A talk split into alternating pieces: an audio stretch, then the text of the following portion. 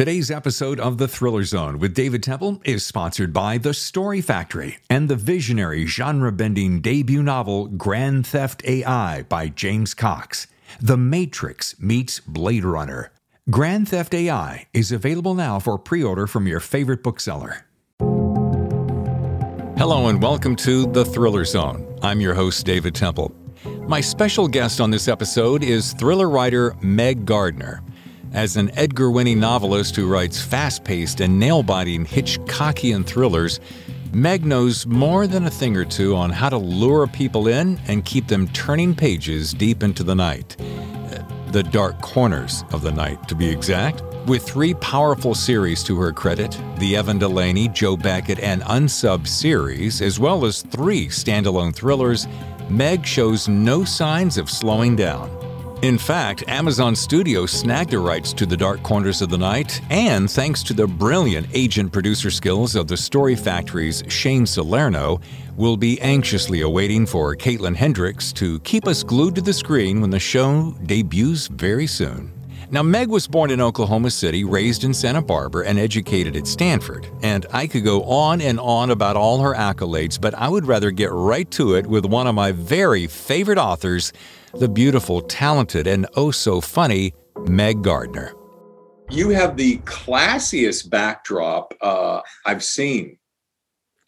Well, thank you. It took me a while to realize that if we were always going to be like Zooming, I needed to get rid of all the stacks of junk that were in my office and like actually make it look like it was a, a place where a grown up could sit for a yeah. little bit. I used to, I followed Rate My Skype Room right. on Twitter, which was Rate My Skype Room, which would like it would judge. It was just extremely judgy about people's Zoom backgrounds. So I um, I decided I would clean up my act. I heard about that. I've actually had people say, you know, uh, and this is back when I was just doing audio. They said, you know, um, and I tried my hand at the video and just it mm-hmm. was miserable. They said, you know, you, actually can get rated by this company. I'm like? Oh yeah, it wasn't. It wasn't a company. It's just. It's just a dude out there uh, just being um, either snarky or, or happy. oh, oh, oh, oh! I thought it was like a, a, some kind of official. Like if you passed this, that you were some kind of you were in the uh, the cool crowd. No, well, no. There's just a dude, a dude, a dude on Twitter who calls it "Rate My Skype Room," and he posts posts pictures and says that this one looks like your background looks like a hostage video, where this one looks like you're like. yours is nice and cool. I like the depth. I like the colors. I like the lamp and uh, you know it's very clean very yes. There you go. Last time i saw you was warwick's in la jolla. Mm-hmm. and i think we were talking about well it could have no it had to have been uh, the dark corners of the night what yep. Yeah. Yep. Um, great turnout.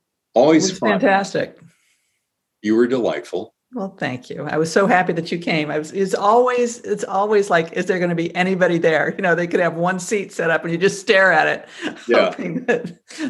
I, am not sure who that hack was that was with you. Some guy, he wandered in off the street. and I asked him if he'd be, he, I told him I'd buy him a slice of pizza if he'd sit in the other chair. Yeah. Homeless guy really knows how to interview. Yeah, just lucky me. Don Winslow. He, I'm telling you what, man, I, I find myself gushing entirely too much about that guy. Uh, there's just mm-hmm. something about him that you can't not like. But isn't he a sweetheart? He is. He's and he's extremely generous. He's been very generous and helpful to me, and I appreciate it more than I can say. Yeah. You know, and he lives an hour from here. I know. I know. I mean, he had to drive. He, yeah, he he drove all the way out to, to La Jolla, which I think he would have rather sat at home and done it by Zoom. But he was extremely generous. I don't know. I think I think he likes the limelight. I got to see him also another. Uh, let's see, it was after that. Got to see him and Adrian McKinty at uh, the Mystery Shop, uh, Mysterious uh, Bookshop in uh, New York. Oh, yeah. No, he's great. great. I mean, he's got he's got a very he's got a he's an excellent raconteur. So uh, so yeah. I, I never knew he was such a kidder until you you put him in a room with like Adrian, and they're just Oh gosh, yeah, I imagine so. Yeah. Anyway, so back to work. So, what have you been doing? First of all, how did how did COVID go and treat you? Let's start there. And and what have you been doing since?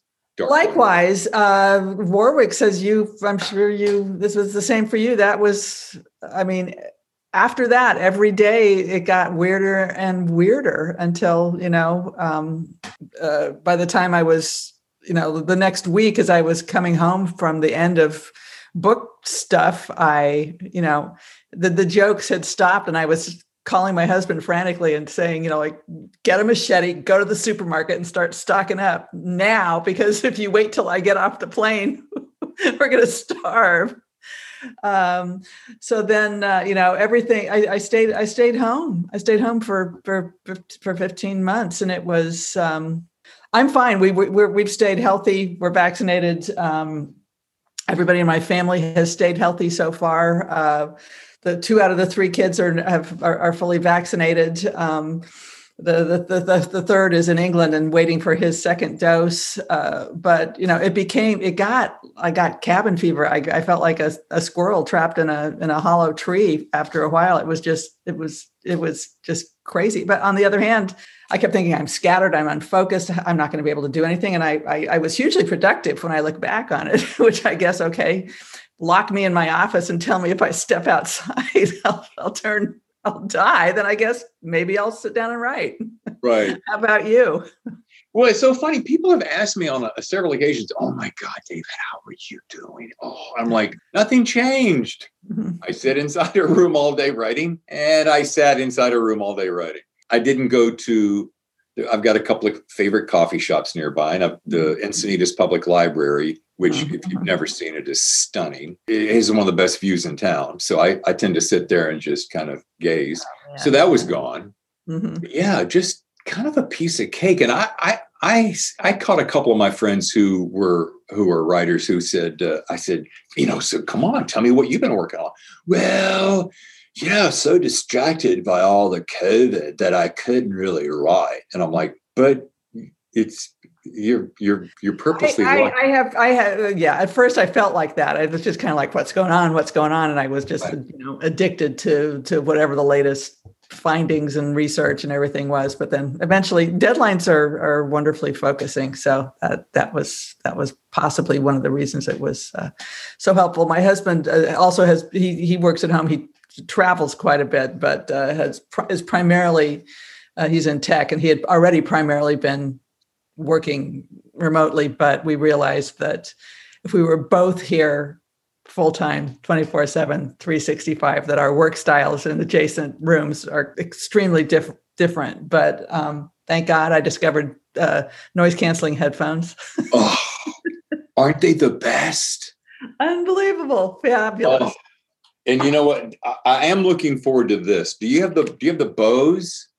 Or do you I have the have, I have the Beats Solo Pro fantastic. Okay, yeah. So it's about the same thing. But I should, yeah, I should write to Dr. Dre and tell him he saved my marriage, but whatever. It's funny. Tammy, uh, Tammy works in her office, uh, aka bedroom down the hall. Mm-hmm. So when she's on Zooms and I'm on Zooms, you know, we just try to keep our yeah.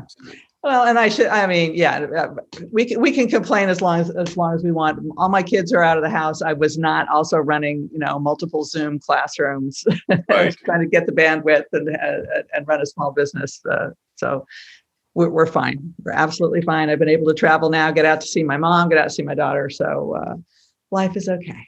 Nice. Where is mom? Mom's in Santa Barbara. Oh, that's right. You spent lots of time there. That's where I grew up. So yes, mom's in Santa Barbara. Uh, daughter is in Menlo Park. So um, it's it's been it's been nice, some nice travel that I've been able to get out and breathe and remind myself what summer in California is like versus Austin, Texas. I would. All right. There's there's two things. First of all, Santa Barbara, for those who watching who don't know anything about it, is probably quintessentially, a, I call it bubble of perfection. Austin, however, I have learned from my friends uh, Susie Spencer and May Cobb and uh, others like that, that Austin is a little on the warm side. Occasionally. Yeah. Occasionally, but it's a wet heat. yes. just stand in the garage after you come back from walking to the mailbox and just put a oh. fan on yourself for an hour. And speaking of Austin, I hear the, the city is blowing up. Well, yeah, I mean it's it's it's it's expanding massively and they're they're happy to to gobble up everybody who wants to to turn up from anywhere else in the world. So uh, I mean constructions is massive. Um, you know, traffic follows uh, with that. But uh, you know, still, it's still, you know, it's, it's a it's a good it's a good city. It was a good place for us to land, and um, when we when we had moved back from England uh, to to the U.S. and you know fun city, huge outdoor lifestyle, great food scene, great music scene. There's a book scene. Um, Texas Book Festival is here, which is amazing and enormous. You know, every year, 40,000 people uh, attend, you know, over the weekend. So, yeah. Note to self Austin Book Festival? Texas Book Festival. Oh, Texas. Oh, they even closed bigger. downtown. They closed down the main the the main drag downtown, Congress Avenue, and the they hold half of it. They a lot of it on the state capitol grounds. And it's I see the C-SPAN bookmobile is here, and you know it's uh, it's a big deal. So I got to see you at Thriller Fest 2019. I'm just curious because I want to talk about that. How how does this compare to that? Well, it's it's just a book festival, so it it's it's not the same kind of a festival. Thriller Fest, which is really a writers' conference, which is uh, sessions with authors, uh, several days just about sessions about craft, about you know different aspects of the craft of writing, author interviews uh, on on on a couple of the days, and Thriller Fest really has become more focused on the business of writing and the craft of writing. They've got a master, you know, master craft classes for that you can sign up for a day with with a published author who will you know workshop uh, your your stuff. They have a lot of sessions about publishing. They have you know pitch sessions with agents. The texas book festival it's inviting colson whitehead and tom hanks and you know famous people to come and have uh, and have thousands of people come listen to them. And then and then they've got all the other author panels on different on different topics as well. But it's it's open it's free to the public. And they like i said they have usually have around 40,000 people uh, over the course of the weekend attend as, opposed to Thriller Fest has will have you know several hundred so yeah that's crazy we got tacos for everyone here it's okay they don't they don't run out this whole taco thing has become this whole uh, subculture um, I'm starting to see it show up as you know, it used to be five gold stars if you did something good. Now I'm starting to see five gold tacos or Well, yeah. I mean, as far as as far as cults go, there are worse ones to join. yeah, yeah, yeah. So back to Thriller Fest. That mm-hmm. uh, we had to take off, of course, 2020. Um, 2021 was virtual. I hear from KJ Howe that it's coming back in 22 in early June, I want to say. Mm-hmm. Late May, early June. Yeah. You're going to be there. I am hoping I will be there. Yeah. Uh, I have a child who lives in New York City, so uh, there's there's always uh, a reason to attend Thriller Fest. what is one of your favorite? It's probably different from your side of the desk than mine, because uh, I want to ask you your favorite thing about that. What what what do you always get inspired by? I mean, for a guy who's coming up as a self publisher, I'm looking for the way the business is run and how to run my business and learn the craft from authors like yourself and so forth. But from your side, besides being, I just want to know what it's like on your side of the table. Oh, as going in as a as a already published author, I mean, I I I'm a joiner. I enjoy conferences. I, en- I mean, I sit at my desk all year uh, talking to the people in my head. So uh, having a, a, conference or a convention um, where I can get out and uh, meet up with like-minded folks as as a reader as well as a writer, and just spend several days doing nothing but talking about the topic I love the most right. in the world about writing and books. That's uh, that's like. Um, that's just like playtime for me and i just i just i just love going to that i mean um, thriller fest has uh, again it's in new york city so that's always been a huge draw for me I, I love having a chance to get get to new york and the past few years i've always i've done just panels at thriller fest which is you know talking about you know like whatever topics like the bad guy or you know heroes who wear black hats or, or, or some you know they have all kinds of different topics for every for right. every session um, but doing the, the craft fest part of it as well which is you know there's which means that there's one person who gets up and and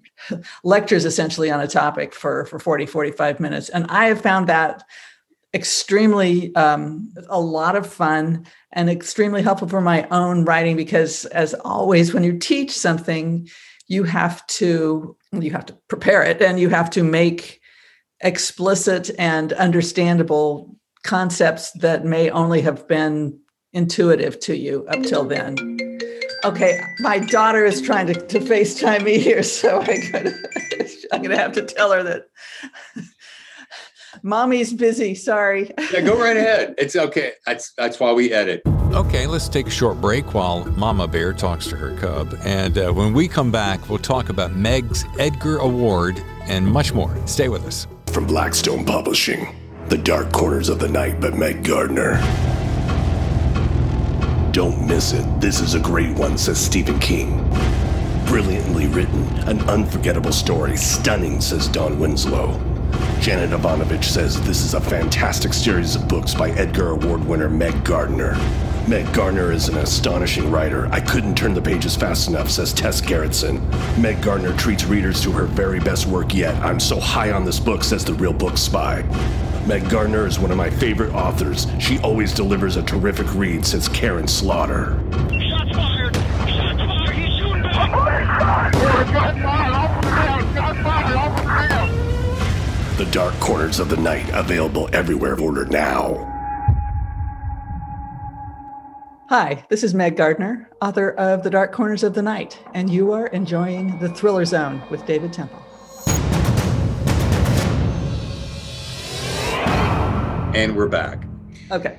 I wanted to ask you something. You have got, I'm going to show a little bit of my ignorance, but that's okay for me because there's plenty eh, to go around for everyone. Can you tell me the hierarchy of awards that an author can get? Like you're Edgar winner multiple times. Is there I just I won Edgar. Uh. One, I've, I've won one Edgar. Been nominated Oh. once. Once. okay? I've been I've I been just- judge for the Edgars twice, and I, was, want to give you Ed, Edgars for everything. I think is what it is. He's just my my my buddy there on the shelf back there. Oh, nice. Again, I cleaned up the I cleaned up the office and made sure that he that Edgar was uh, prominently displayed instead of a box of Kleenex. So there's multiple awards. Is there a what? What's the highest? Well, I would Is- say, of course, the Edgar, and then maybe Wheel of Fortune, and then the Nobel Prize. But uh, Okay. I mean, I mean, in the world of literature, uh, clearly, the the, the, the being awarded a Nobel Prize for your body of life's work would be the the ultimate. But um, Yeah. And this, this is, of course, biased by my having won an Edgar and having uh, served as president of the Mystery Writers of America more recently. That I, I think the Edgar is um, is the most prestigious uh, award in crime writing. It's it's juried award. I mean, they have a panel of, of professional of, of professional authors who are who, who judge it. The the Dagger Awards in Britain um, from the, the the Crime Writers Association. Those are also extremely um, extremely prestigious. There are a lot of of, of, of well established uh, awards. Uh, the the Anthony Awards, the the Barrys. Um, the the International Thriller Award is is much more recent. I mean, that's that's been started since Thriller Fest was um, was inaugurated now what 10 15 years ago so um, but it's it's always wonderful to, to to to get recognition from your peers there's there's nothing wrong with that it's it's really validating it's lovely it's something that can be put on the you know the, the cover of your novel uh, from now till till the end of time and um, New York Times best-selling author. That's that certainly is up there. i'm not yet a new york times best-selling author No, no, no. I'm saying a New York Times best-selling author would be because it says to me that it's chosen by your fans, the, the audience, readers. I, I, I mean, I be, I can't imagine that. It's Well, yeah, I mean, it's I mean, it's extremely competitive. It has a huge cachet. That's a very small list that comes out every week, so it's it's extremely tough to to crack. It doesn't even necessarily mean that you sold the most books in the country that week by by any by any measure. New York Times does not just tabulate the total number of books sold um, in in the United States in a week and then and then list them on its on its site okay. because tabulating how many books are sold is an extremely difficult uh, task. Not every um, not every bookseller uh, you, you would have to have a, a database that that that submits. There are there are um, a number of bookstore independent bookstores in the United States that the, the New York Times relies on to send them their sales data every week. um, they they also rely mysteriously on some algorithm and and Bookscan and uh, Ingram and all kinds of other things. But there there is no master database of books sold in the United States every week, and there are plenty of people who um, who sell huge amounts of uh, numbers of books and, and may never uh, may never make the the New York Times bestseller list. And for instance, if uh, I don't know that self-published authors are are recognized on on the list at all, and they're, they're I mean that, and that's that's a really tough nut to, to crack at a, at a huge level. I mean, I, I know people who are extremely good at independently publishing, and they you know they're very successful, but um, the the kind of recognition that you would get from having you know the the gray lady put its uh, you know put its stamp on it is uh, might be elusive in that situation. Yeah, I'm trying to remember how I got turned on to you. I think I remember seeing China Lake. This is so odd. I was doing an analysis in my head. Uh, for some book covers and I ran I was researching and I remember seeing China Lake and I'm like oh my God, that kind of says exactly what I want. And then I started reading about you. It was probably shortly thereafter.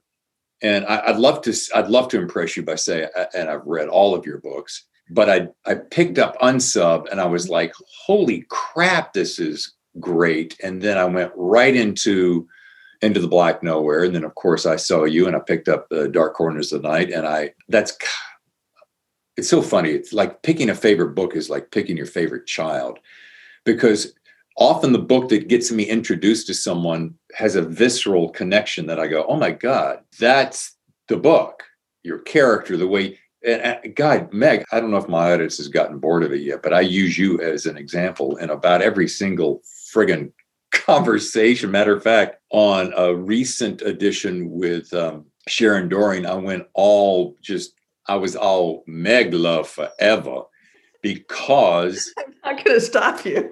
yeah.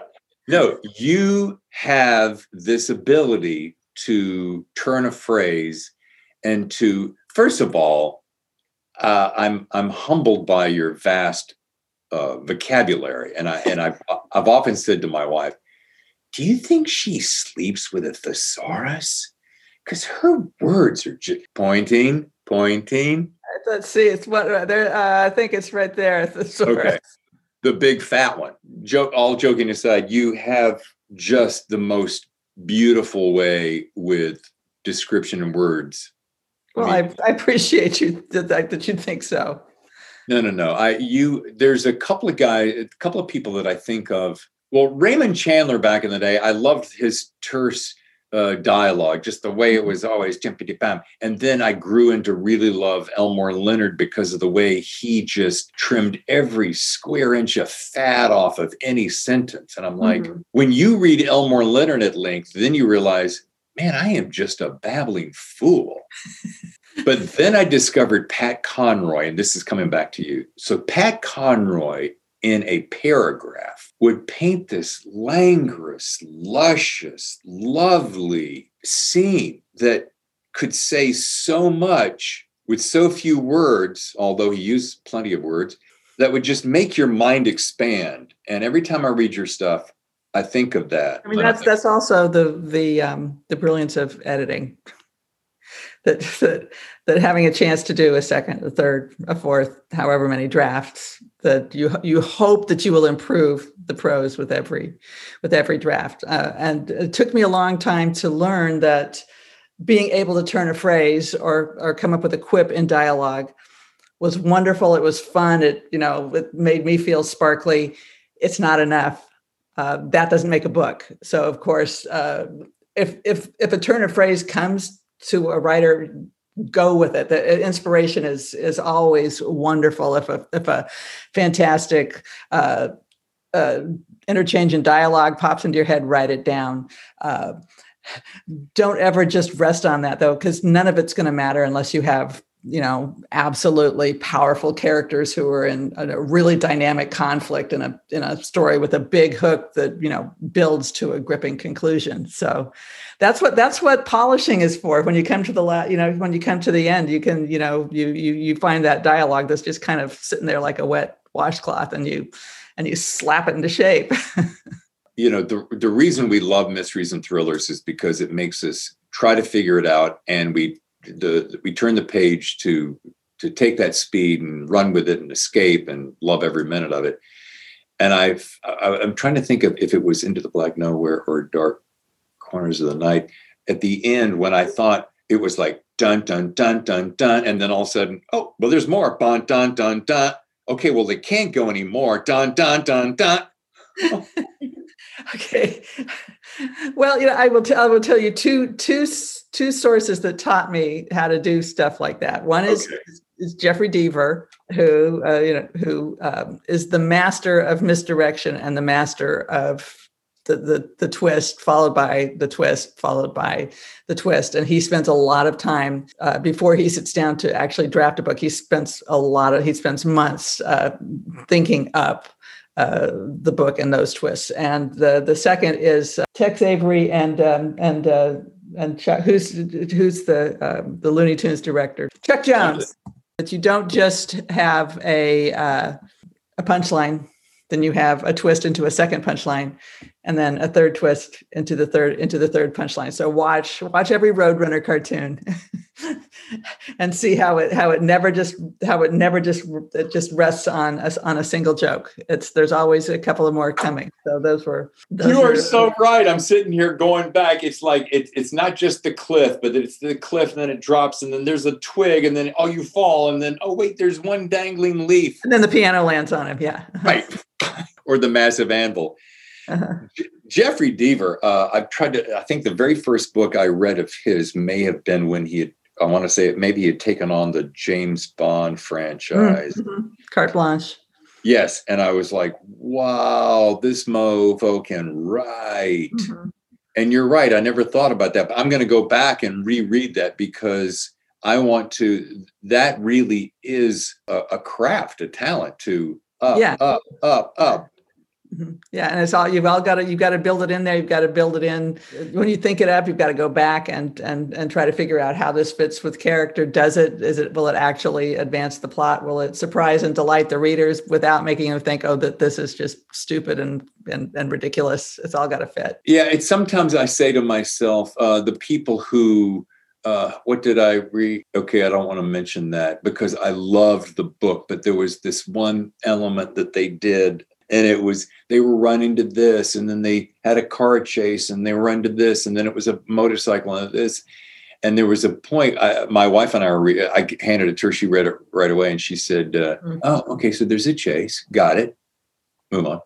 Mhm. so China Lake, Mission Canyon, Jericho Point, Crosscut, Kill Chain. That's Mhm. Evan Delaney.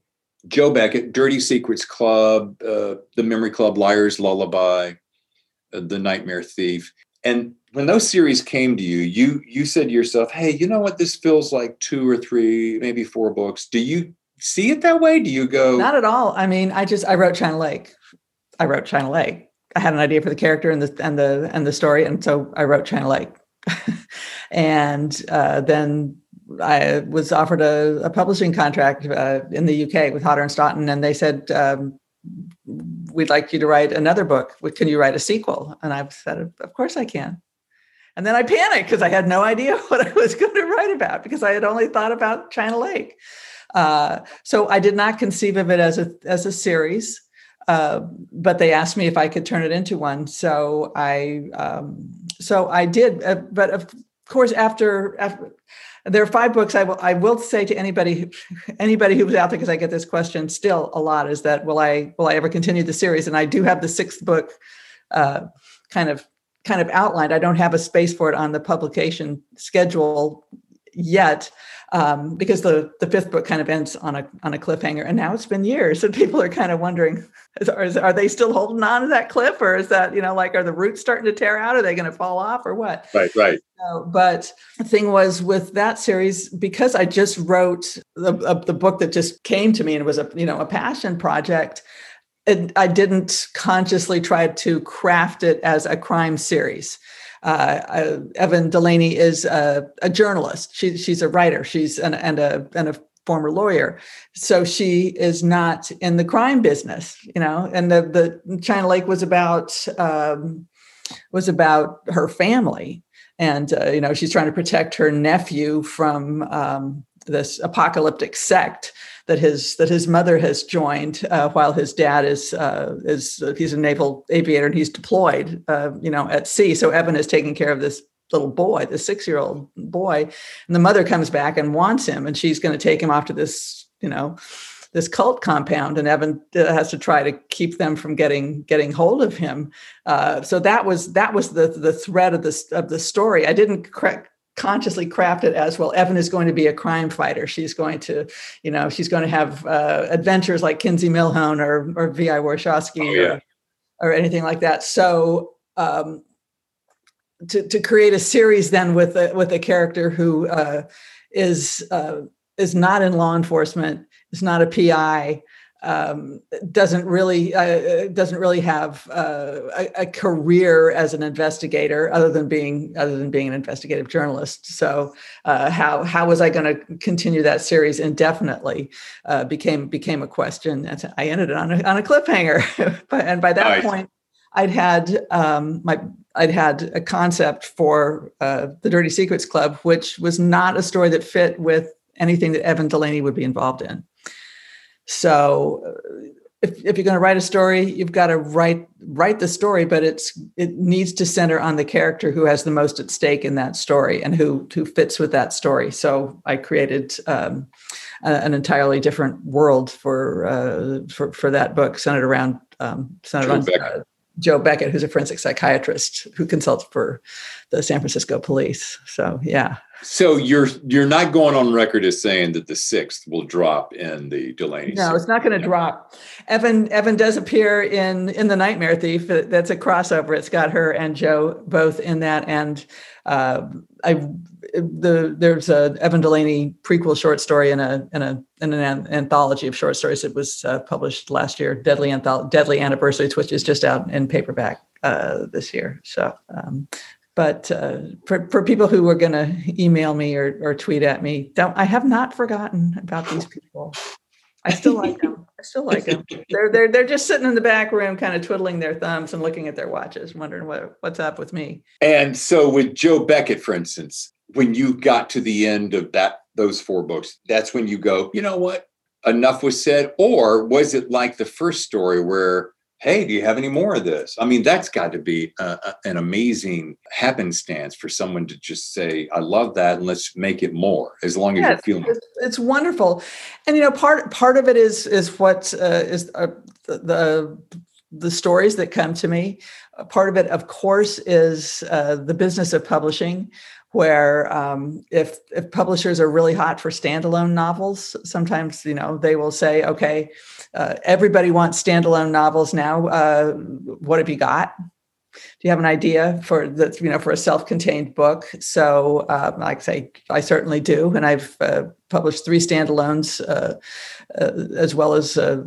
Now three series so it's it's it's mix and match i mean some stories really do come to a conclusion uh, for for the characters in their world and uh, they could but readers love them just as much as uh, as a series That's a great question. Does does that move in cycles? Is there a point where you're like, oh, everybody wants a series, and then all of a sudden, no, let's just do standalones? Because I'm thinking of uh, a lot of the authors that I follow. They do a lot of standalones. So, uh, what what's your take on that and or experience? It's um, readers love series. The, the issue with series sometimes is that readers always want to start at the beginning. So if you uh, have book 16 in a series coming out and they've never heard of you, they might say, uh, "I would love to start a new series, but I'm not going to read this one. I got. I'm going to go back to to number one and start there." Um, I, had a. I got an email from a reader who was uh, recently who was very disappointed that he picked up uh, one of the Evan Delaney novels and that it did not say part five on the cover.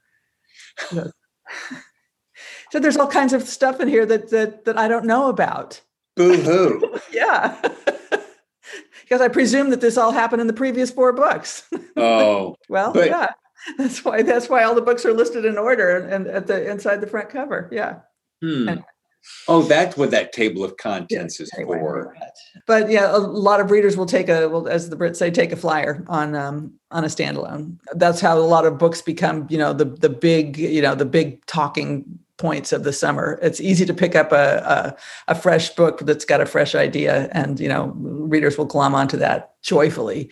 So, uh, and there's nothing absolutely nothing wrong with that. But a lot of the a lot of the big books of the past few years have been have been have been standalone novels. Think of Gone Girl. Um, the chain, uh, you know, the girl on the train, uh, uh, falling this summer, um, the razor blade tears. That's you know those are those are all uh, those are all standalones. So uh, there's so many things rushing through my head, whizzing past. Uh, I'm going to go in reverse order. Razor blade tears. Did I did I see a? That's just out. That is just out. Last uh, a few days ago, uh, last week. Uh, S.A. Cosby. It's a Southern rural noir. Yeah, um, and your husband said uh, he's going on a flight. He goes, "I'm not leaving without that book or something." Did right, right. Because he had read he had read uh, John Cosby's previous novel a few months ago, and he loved it so much that a blacktop wasteland he loved that book so much that he said okay uh, i hear this dude has a new book out. Is that true? I said yes. He goes okay now i know what i want to read so. Wow. Yeah. all right. Question number two. So he's an avid reader. Yes. Your husband yeah. My husband yes. And he's read everything you've written. Damn right. Damn straight girl. And if you don't, you're not coming home. That's right. And uh, you mentioned another one, T.J. Newman with Falling. Have you yes. Have you seen anything like that happen quite that big and that fast and that? Well, sure, it happens. I mean, it happened with uh, with Dan Brown, with um, you know, with Angels and Demons and uh, right. the Code, but but it's but it's a it's a it's a fantastic book. It's a it's a great summer thriller, absolutely yeah. fantastic, and uh, you know she's got the she's got the cred. I mean it's about an airline pilot who boards his flight cross country flight and uh, as he takes off he gets a message that says we have your family crash the plane or they die uh, so what's he going to do um, and uh, and the author is uh, is a um, spent you know 10 years as a flight attendant for virgin america and alaska airlines so um, so that gives you like oh she's got the inside scoop she knows what yeah. she's but it's it's a it is a rocket sled of a book um, so i totally recommend it. Yeah, I think I read it. It took me only two days, maybe yeah. maybe two and a half days. Wife read it. She read it in a day and a half. It was we we just ripped through it. Um, I'm trying to think of the last book that. Well, I got to tell you, um, Unsub I ripped through because that was such a poignant, powerful character. And you, this this other thing flashed in my head uh, uh, when you were speaking, and uh, i wanted to make sure I I thanked you again, like I don't like I don't do this enough. Thriller Fest 2019. I think I had just I came up, I got you to sign one of my books, and we're chatting. I don't know if you remember this. I, I, do remember. It was in one of those big rooms where they where you have to hop down off the stage to to talk to people. Yeah. Yeah, but I had just I gotten a little deflated because I just pitched a book that I took up there with me, and and uh, the gentleman just couldn't have been any more. No, no, no. And I was like, okay. And we talked about it. I've, ta- I've told this story too many times on the show, so I'm not going to tell it again. But I walked in and I was coming in. A, you were one of the first faces I saw. And I, I generally don't try to wear that laundry in public, but um, you were just, uh, you're so approachable and so kind. And I made the comment about, man, he just shot that story down. And you said, so? And I'm like, yeah. So that's one opinion. And, and secondly, it's your story.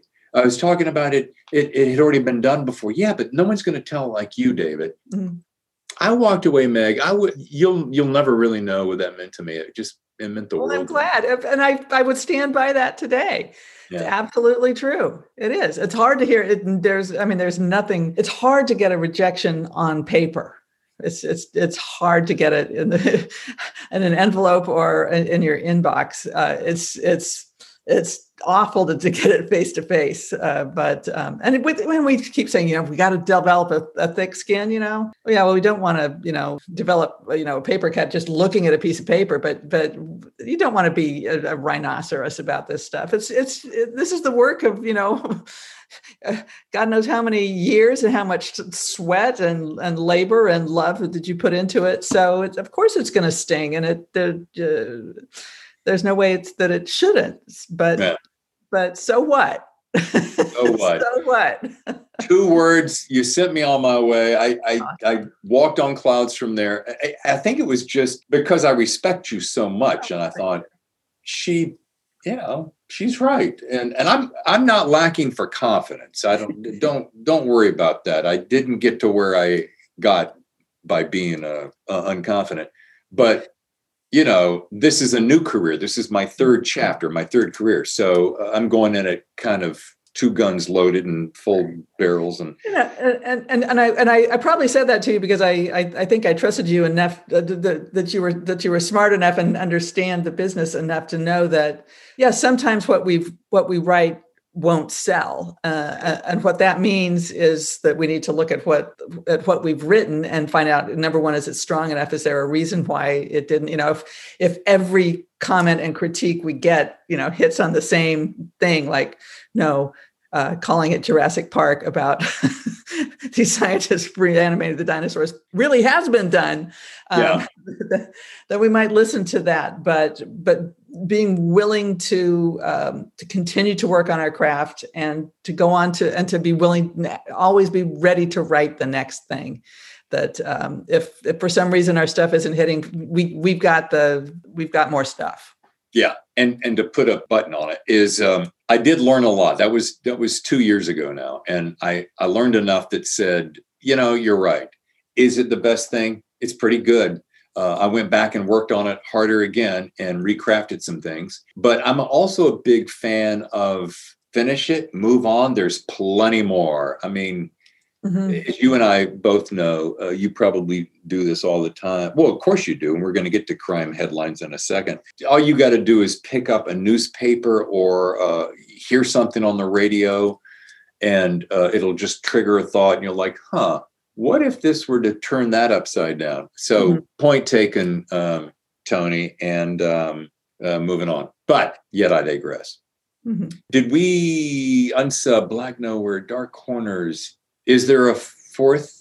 Yes. Sub four is uh, is coming. Details very soon. So. Okay. Yes. And I do know, I remember I was piddling across Blackstone Publishing has become some mm-hmm. kind of a behemoth. I mean, it's only the largest indie publisher of audiobooks, maybe, I don't know, in the business. Mm-hmm. And I, I know that they were doing a little co op, uh, cooperative venture with uh, the Story Factory, who uh, helps manage you and your intellectual property. And gosh, if this is already, if I missed it, then somebody just shoot me in the face. I know Amazon bought Dark Corners of the Night that is still yet to come, correct? Correct. Amazon Studios bought uh, the Dark Corners of the Night for development as a television drama. Yes. So, um, so that is in process right now, which means you know they've got a uh, Lawrence Trilling is uh, executive producing it. He's the showrunner. He also uh, makes uh, Goliath with Billy Bob Thornton for Amazon. The, the pilot is uh, is being written. Um, and they've got you know they've got a team assembled for all of that and i hope there will be more news soon. But it's all i've got a lot of stuff that's like the stuff is is, is bubbling but uh, I'm, I'm being coy about about exactly what's going on so. That's fine but you i just want to tap into your enthusiasm. I don't i don't need uh, secret details I, that wouldn't be fair but that's got to be one of the I mean, that's my ultimate dream. I mean, I can't think of a more ultimate dream than to write a book and then get it turned on to the screen. What does that feel like for you? Oh, it's it's wonderful. It's I'm aware that it's that it's uh, I, I've I've tried deliberately to treat it as the cherry on the sundae.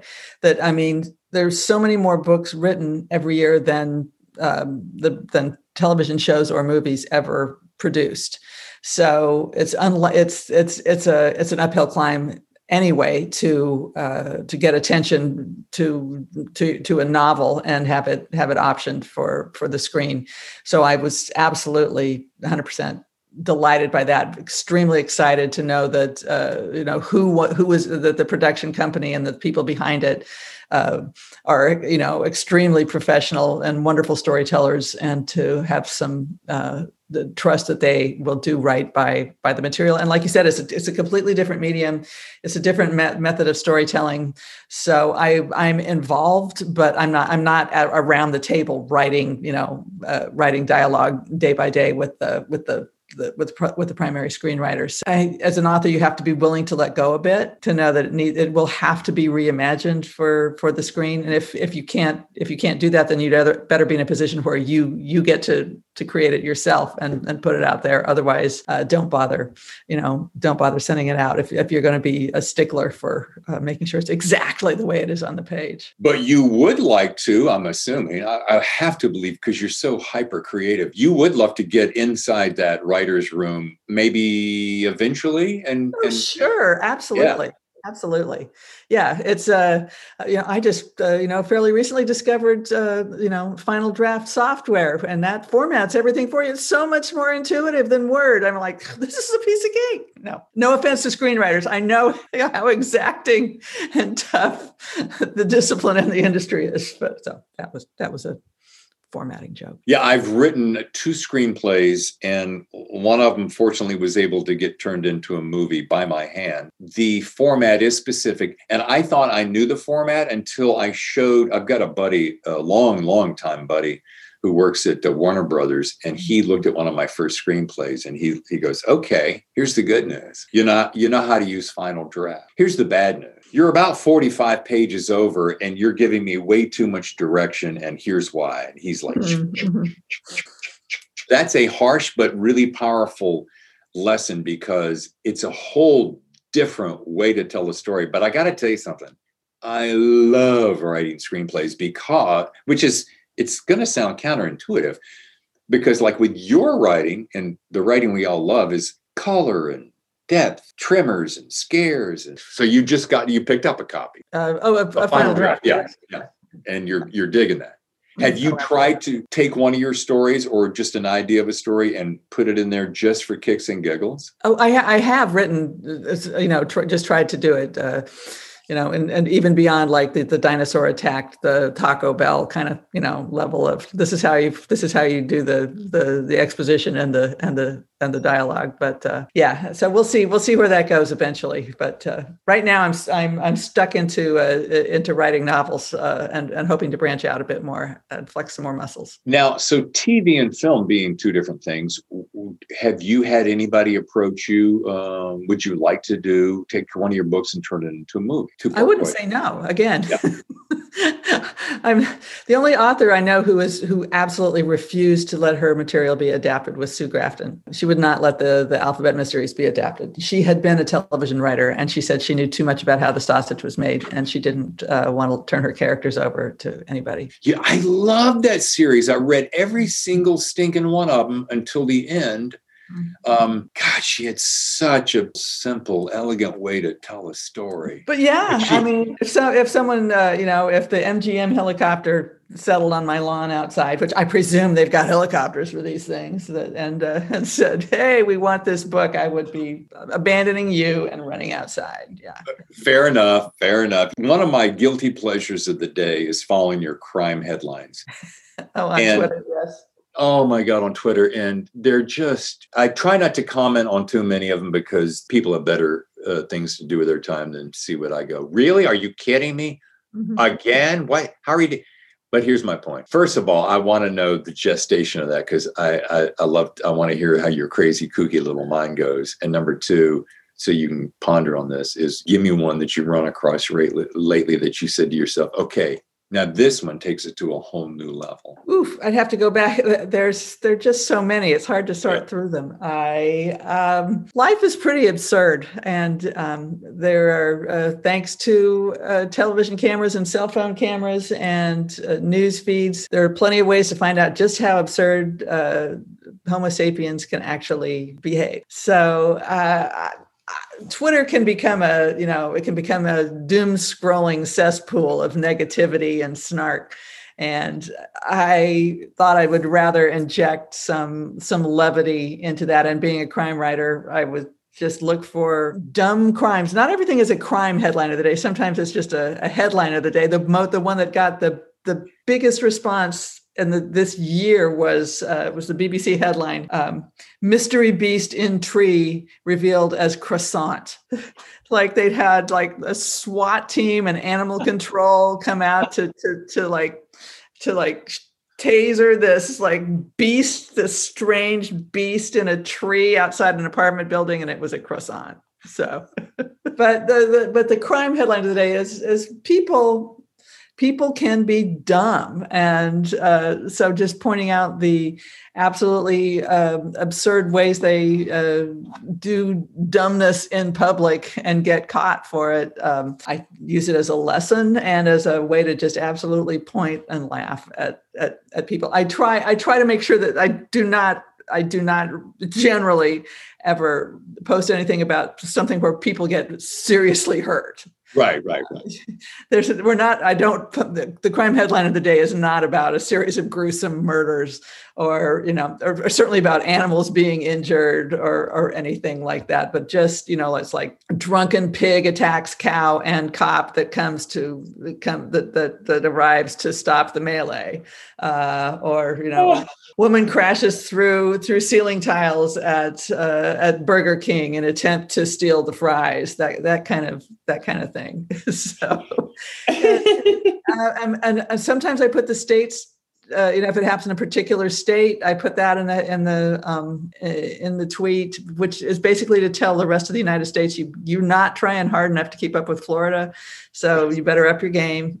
so and no offense to certain shopping complexes, but why do I see more of the stranger stories happening in or near a Walmart? a lot of square footage. They've got they're they're big. a lot of square footage on the floor. Nicely there. done. Nicely done. I don't but, know why. Know, there do tend to be themes, and you find out that certain phrasing of, of headlines tends to be funnier. And um, I realize you, you, don't comment that often, but uh, Sandra Brown, the, the author, every, every now and then she she comments and she goes, "Naked again." Yeah, yeah. It it's like you know, it's like.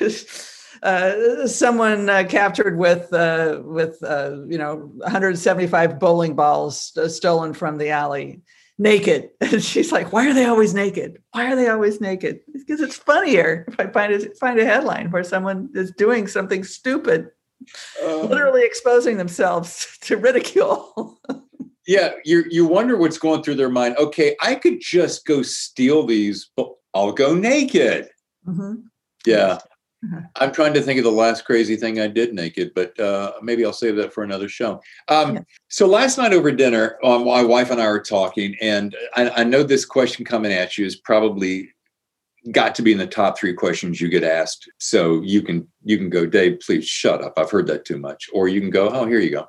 And I said, hey, uh, because being in radio, I, I like to hear different opinions honey, if you could ask Meg Gardiner any one thing, what would it be? She goes, you know what? Because she loved Dark Corners of the Night. Mm-hmm. She read that probably the second fastest I've seen her read anything. And she said, uh, I just want to know. She goes, you talk so highly of her, and, and I've seen her her posts and different. She seems so sweet. Where does she come up with these ideas? And I said, Well, I'll ask her.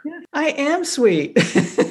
that doesn't mean that I can't come up with crazy ideas. You know, the editor says, or an agent says, "Could could you write a, a, a really terrifying novel about a serial killer?" I say, Yes, I could.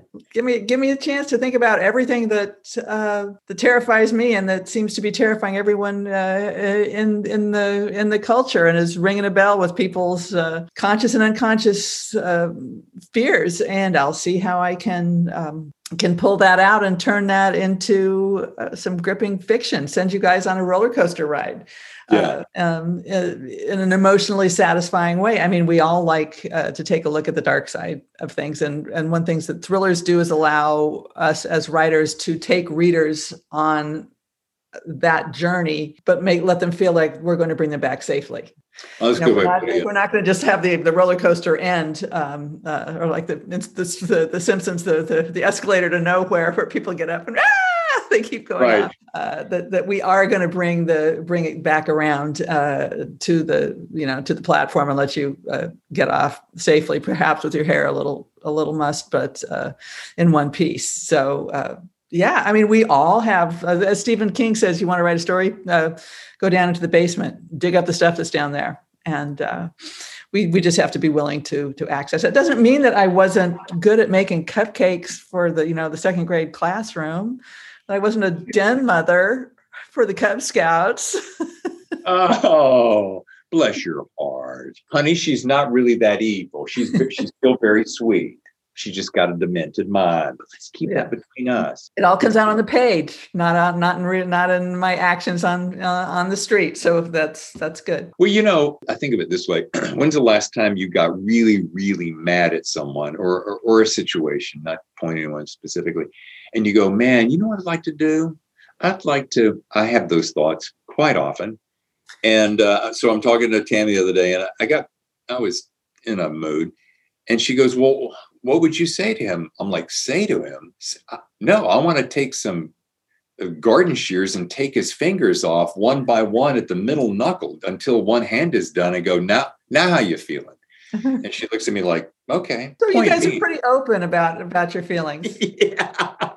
yeah. So you you could say that. I, I'm very transparent, Meg. I'll tell you like it is. We watch an inordinate amount of detective shows, and I'm completely sucked into PBS. I don't know why. I, PBS has a whole different mindset about their detective stories. We're watching uh, Unforgotten right now. I can't get enough of them, and ev you know, night after night, I, we we watch two or three episodes at a time, and I'm like, and the other night I said, what is it about me that I just love to watch all this dark humanity? And I, I kind of ask you that. What do you think that thing is in us that we just like to peek behind that and Well, we're we're nosy. We're we're curious and we're nosy, and uh, we love gossip. We love, uh, uh, like you said, a peek behind the curtain. We like to see uh, how uh, any any uh, arcane, closed off world actually operates. Whether it's uh, the FBI, uh, you know, or Treadstone uh, in the Bourne, you know, the the, Right. the the Bourne books and movies, or the mafia and, and anti-hero stories. You know, uh, the the meth lab that uh, that Walter White uh, runs in Breaking Bad. And um, we sometimes we watch to see see the bad guys get their comeuppance. We like to to look to see how far they're going and wonder how we would behave in the same situation, hoping that we would uh, act differently. And I think we also really in the U.S., Britain, especially uh, the fiction that that's been written for ninety years, um, or even going back to uh, you know back to the nineteenth century. Uh, the whole concept of mystery and detective stories implies that we recognize that there is uh, things can go wrong in the world, that there are injustices, that crimes are committed, and that that's not a good thing. But there are forces attempting to put it right. That when chaos uh, causes uh, someone's world to uh, to fall apart, or you know them to be uh, victimized in a crime, that society will recognize that and that there are people who will act on all our behalves to try to uh, uh, to bring about some form of justice. And they the, these stories imply that justice is a thing that exists. That we don't just live in this, you know, nasty, brutish, and short uh, state of nature world where you know that anything goes. That that that there are rights and wrongs, and that we can distinguish between them and that um, occasionally uh, we can we can put right what is wrong at least at least in some way so they are uh, they can be very dark but they can be essentially hopeful and optimistic and uh, overall i think yeah that is one of the most concise, well thought out answers I, I may have heard in quite some time. oh thank you Yeah, bravo. Let's take a short break, and when we come back, we'll hear what Meg reads in her spare time, who the authors are that she's following, and as we begin to wrap the show, I'll ask Meg a couple of fun, random questions that I'm sure you'll get a kick out of. But first, here's a teaser for a book you have to read this summer. Stay tuned for more of The Thriller Zone. We'll be right back. They kidnapped the pilot's family before takeoff. They gave him an ultimatum crash the plane, or your family dies. Now, one FBI agent on the ground is racing against time to stop a crime 35,000 feet in the air. Will the pilot choose his family or the 144 passengers? Some of the biggest authors in the world are talking about Falling by T.J. Newman. Non-stop, totally authentic suspense, says James Patterson. The perfect summer thriller, raves Janet Evanovich. This is Jaws at 35,000 feet, says Don Winslow. Amazing, intense suspense, shocks and scares. Lee Child. This is the best thriller I've read in years, Adrian McKinty. We'll have you in its grips from first page to last, Steve Cavanagh. Can the FBI save the passengers before the pilot has to choose? Enjoy the flight. The Thriller Zone. The first question is what do you read in your spare time and the second question is do you have a favorite author that's the one that kind of puts you on the spot but I um, I read very eclectically. Um, I treat I read very widely in the thriller and crime genre. Uh, the reason I write these books, I think, is because I grew up uh, and came to adulthood loving thrillers, just absolutely loving them, inhaling them. The you know the, the tension, the suspense, the race against time, the, the, the gigantic stakes, the people who have to make life and death decisions with their backs up against the wall, finding who can rise to the challenge. You know who's going to who's going to fall, who's going to betray, who's going to you know where will courage win out. I mean that just that just swept me away. But um, as far as uh, I read, uh, I read a lot of nonfiction as well. Uh, I'm trying to uh, make. I mean, I've I read voraciously, so a lot of my favorite authors I've already read everything they've they've written, which means that I get a chance. I'm trying to deliberately make sure I I, I reach out and, and, read authors who are new to me to see what you know what what other voices who I haven't heard are really are really talking about. Everybody from S.A. Cosby, um, Rachel Howzell Hall, Alafair Burke. Um, Stephen Graham Jones, who isn't quite crime. He he, he he writes some some horror just to really find fresh new stories and and and love the writing and and everything. Favorite authors? I mean, you, I would go on until my computer like blew up here. Just give me two or three hundred. Uh, you know, no, no, no. I, just I will, just I will just give you Stephen King. Okay, fair enough. Yeah, fair enough for for reasons uh, uh, cultural uh, and personal. He's just always going to be my favorite author. He, I mean, his books just consistently have blown me away since I ever picked up since I first picked up The Stand. Um, and uh, since then, he again he's another he's he's he's the biggest dog in American lit, I think, and he has been very kind to me and to so many other writers, uh, paying it forward because uh, because people listen to him. That it's um, it's been ex- extremely gratifying. He does have a way with words, and his volume, his repeated volume. Uh, this last little venture, side venture, notwithstanding, which is a smaller paperback, and I, I can't. It is not ringing me right. It was Hard Case Crime. I can't. The, t- the title eludes me, but yeah, he's written for them before. Um, yeah, it looks like a, a Pulp Fiction brag. But boy, I, I just I am boggled at the volume of words. Stephen is just always. It's just a slow, steady, steep, uh, lingering staircase to uh, frantic surprise and he understands character and the people he writes about feel extremely real to us on the on the on the page. He understands uh, um, American characters from from the trailer park to the White House. So uh, he's seriously he he he knows he knows people from the inside out, and he portrays them with with uh, insight and compassion. Even the worst people, they they remain human beings, uh, and uh, and which makes them which makes the stories feel no matter how out there they are uh, with supernatural elements uh, they feel um, grounded in in emotional reality. So uh, he's he's he's our he's our dickens in that way. His stuff is going to last. You know everybody uh, or most everyone knows uh, who knows you knows you're a prolific writer. You have a way with words. You're very well spoken. You're a jeopardy genius. Um, well what is something that people would be surprised to learn about Meg Gardiner? I um, I lettered in cross country in college in, in uh, at, at Stanford. Yeah, I was the cross country team. Let's see what else.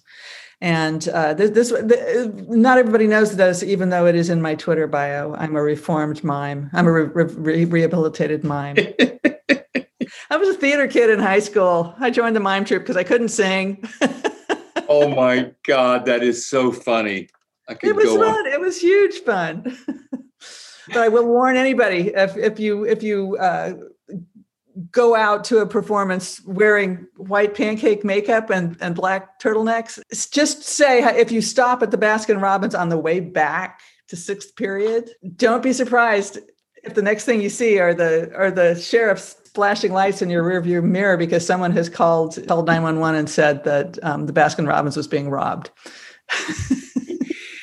oh God, that's mime. I'm just trying to see you doing some mime. I'm I'm gonna see maybe we can maybe we can bring some of that back in uh, Thriller Fest uh, 2022.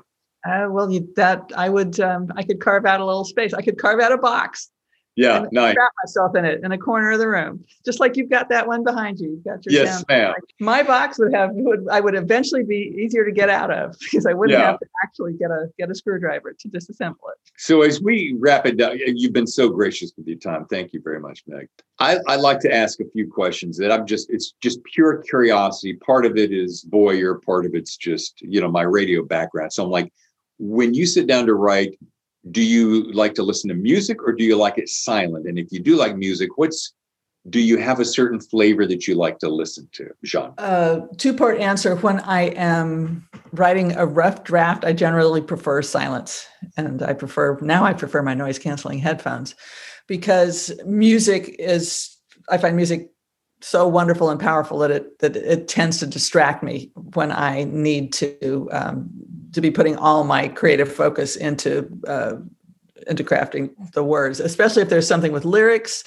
That's that when you're trying to write your own words down, I find it very difficult if I'm just writing a rough draft. When I get to the point where I'm editing, uh, for some reason that flips a different kind of uh, circuit in my brain, and I love to to edit with uh, with soundtracks, with with movie soundtracks. Yeah. They tend to be atmospheric and uh, they rise and fall, and they're supposed to lead you through an emotional journey. So you pick you pick the right tone and uh, put yourself in that frame of mind, uh, and it, it can really get you into a get you into the zone where you want to be. Are you a. Spotify?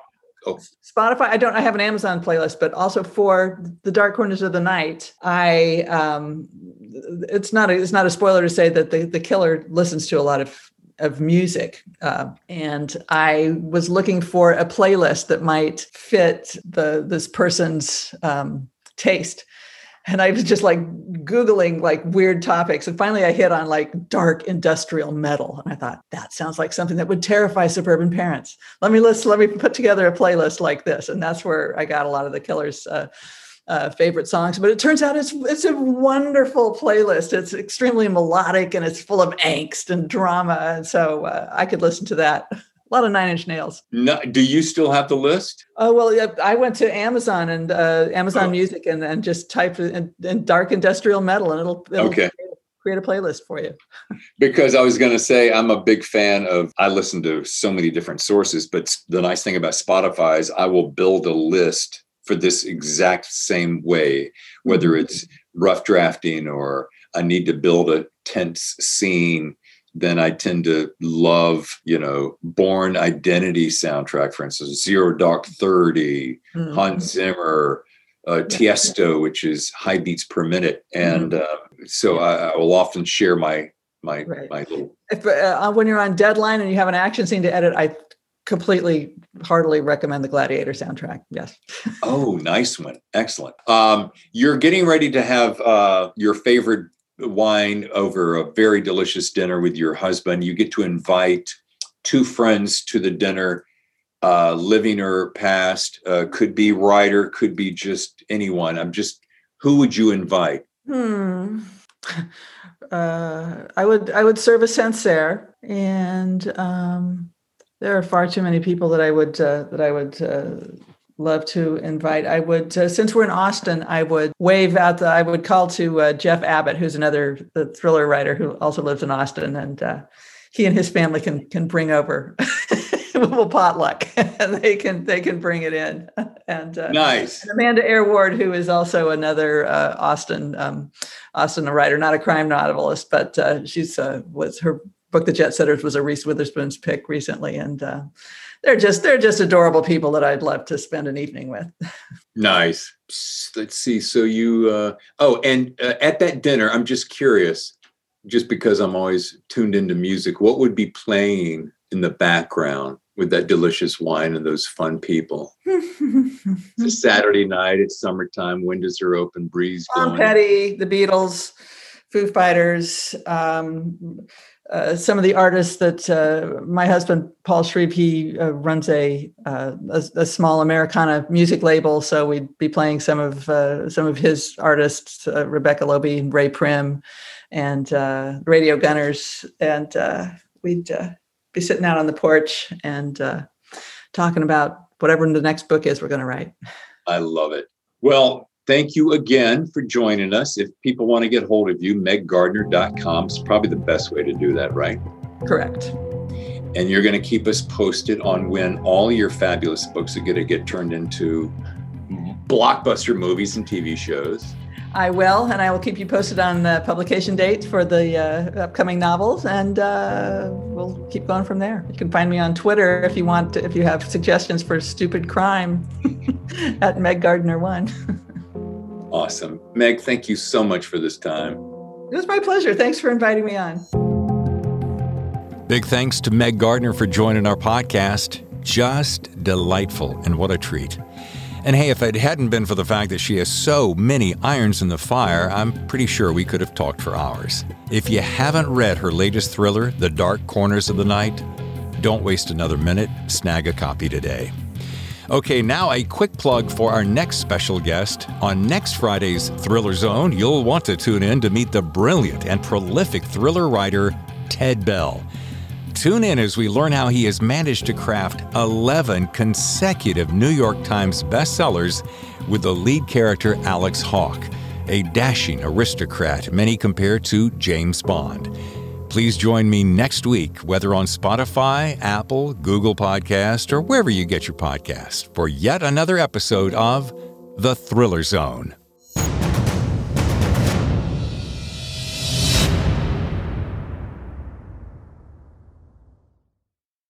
The Thriller Zone has been presented by The Story Factory and the visionary genre bending debut novel Grand Theft AI by James Cox. The Matrix meets Blade Runner.